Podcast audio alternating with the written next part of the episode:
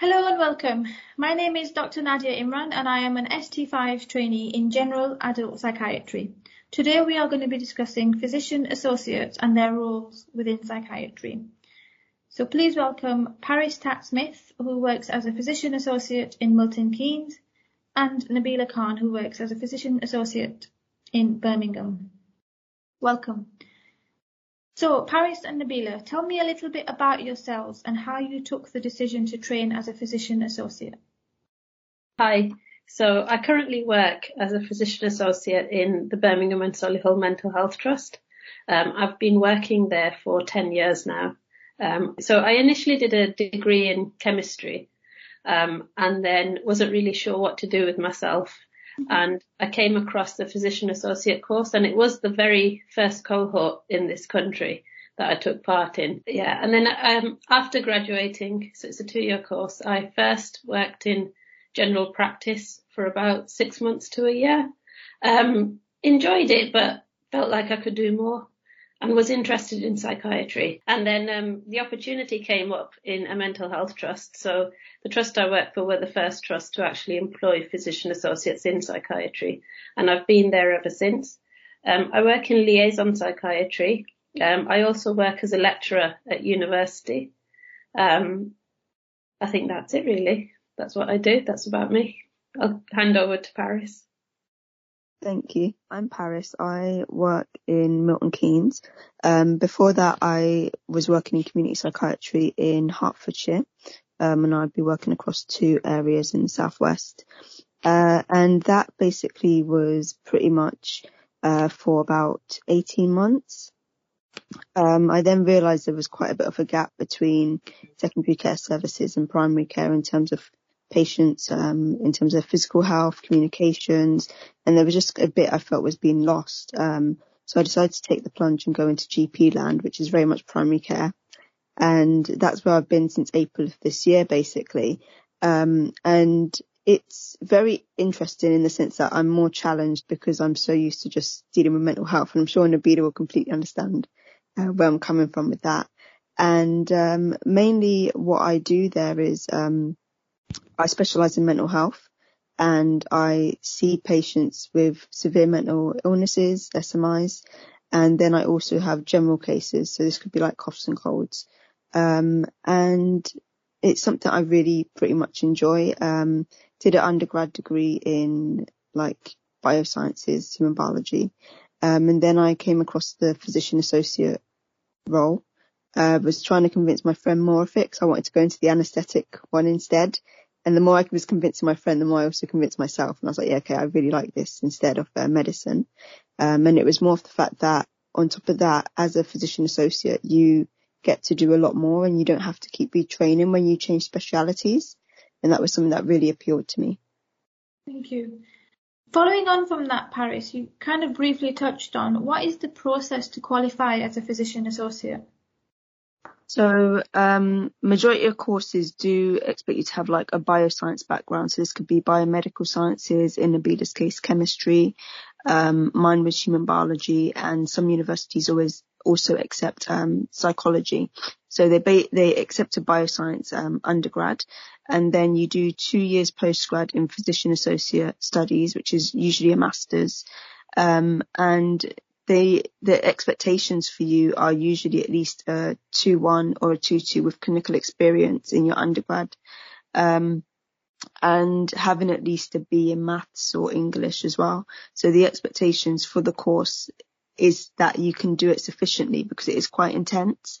So you have to think it is a two year course, what should kind of be spaced out over four years, but it's crammed into two. And there is very little kind of let up to say I'm going to just have a break or do this because the course is just consistent. Um, yeah. so if you think about it roughly, you probably get about three, maybe a push four holidays in the semesters. So yeah. It sounds quite challenging but rewarding. Yeah, definitely. Nabila, following this qualification, how do you then specialise in mental health? So at the moment, there isn't a specific route, but I know things are changing.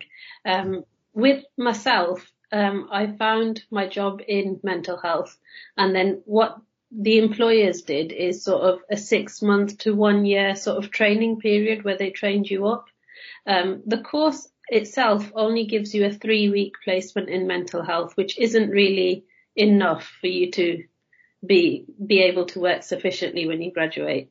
Um, so most employers are aware of that and most employers do give you at least a six month period where they call it sort of like an internship, some people call it. Um, some places across the country have started an official internship program joint with um, primary care. So there are a few internship programs where you're shared between primary care and a mental health um, trust so that you can train up for a year and then you go into work. Um, so there's different routes into it and things are changing. I think you just have to look out for what's, everything's advertised on NHS jobs. So even the internships are advertised on there. So if you just look and then see what the details are for each job. Okay. Paris, tell me about a typical day in your job at the moment. So in my current role, um, I will start about 8 a.m. and this will uh, include doing triaging. So it's basically looking at the cases that have come in um, from 8 a.m. or even overnight, and basically assessing which ones are the most urgent that need to be prioritised on the day. So we go through that, myself and uh, the duty GP, and we check if there's any particular cases that I will take on. Majority of them may be reoccurring mental health patients um, that I've built up a good rapport with, so I may just see them again. Um, and then, for example, throughout the day while I'm seeing my acute cases, which may just be like general kids with like a runny nose, coughs and colds. If there's any emergencies where a patient may be suicidal or they're in a mental health crisis, the reception team will make me aware of it and I'll evaluate and assess whether they need to be seen with with ourselves, so uh, myself or the duty GP, or by the crisis or in this sense uh, the liaison team at the hospital. And then generally speaking, I do have days where I do mental health cases solely, and that's reviewing our general mental health population in GP. Um, and then other days are just seeing acute cases. So maybe, um, adults that may come in not too well. And then I also just evaluate that generally speaking with the pandemic of late that they're doing okay with their mental health as well. So Paris, who do you work with and who do you discuss your cases with? So I work with um, and alongside a duty GP. And if I have any difficulty with any of my cases or even in terms of medication, because that's a whole new ball game at the moment for me in GP, uh, with local prescribing guidelines, I would discuss it with the duty GP on the day. And then if there's any changes that need to be made, I will just send along the electronic prescription to the GP and then they can just sign it off. So there's not really any kind of discrepancies in how you manage the patients or prescribing. Can I just confirm, are you prescribing at the moment, or did you say that the GP will pres- sign the prescription?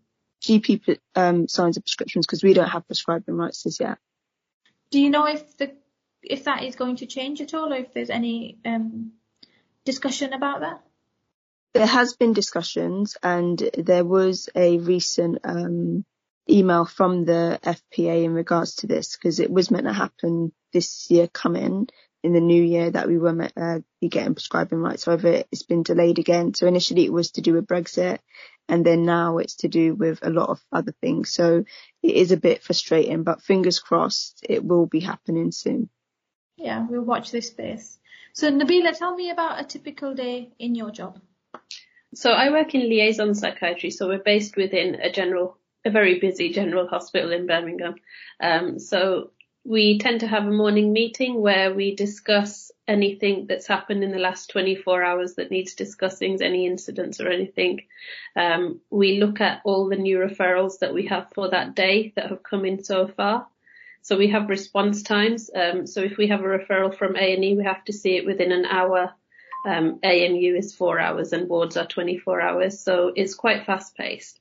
Um, we share out the referrals. So there's, there's nurses in our team quite senior nurses, um, doctors, there's some junior doctors, consultants, and there's me. So we'll share out the referrals and um, discuss what we need to. Anything really gets discussed in the morning meeting, and then we go about our day. So I'll probably take a couple of referrals, go off and see those patients.